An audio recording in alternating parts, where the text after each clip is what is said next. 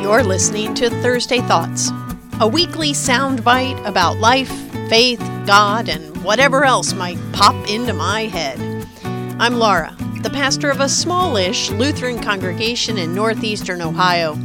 My hope is that these thoughts get you thinking about God and faith in new ways.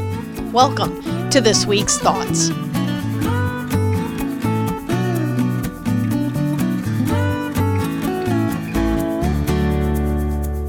Thanks so much for joining me here on Thursday Thoughts, where this week I'm thinking about reruns.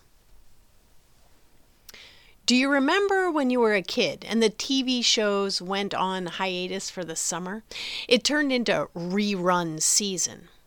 This doesn't really exist anymore in TV. You might have a the occasional rerun, but rarely is a station broadcasting all reruns.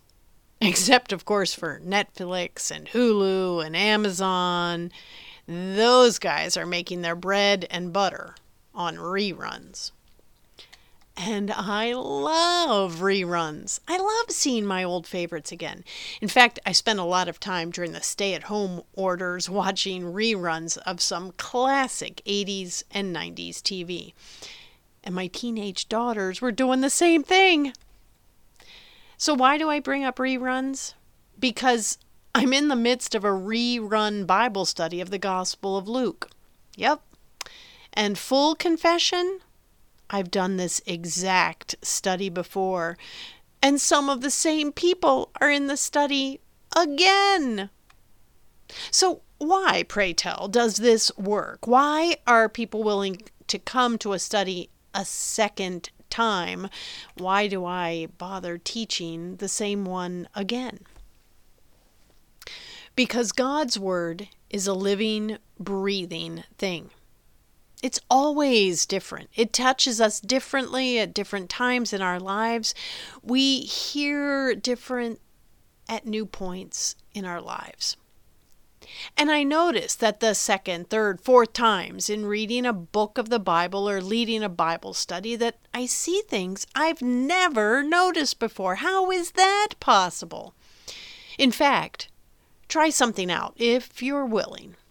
Pick a nice short book of the Bible. Oh, James or Philippians come to mind.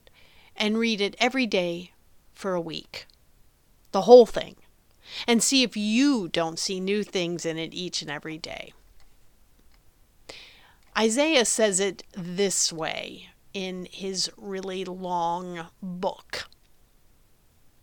For as the rain and the snow come down from heaven, and do not return there until they've watered the earth, making it bring forth and sprout, giving seed to the sower and bread to the eater, so shall my word be that goes out from my mouth. It shall not return to me empty, but it shall accomplish that which I purpose and succeed in the thing for which I sent it.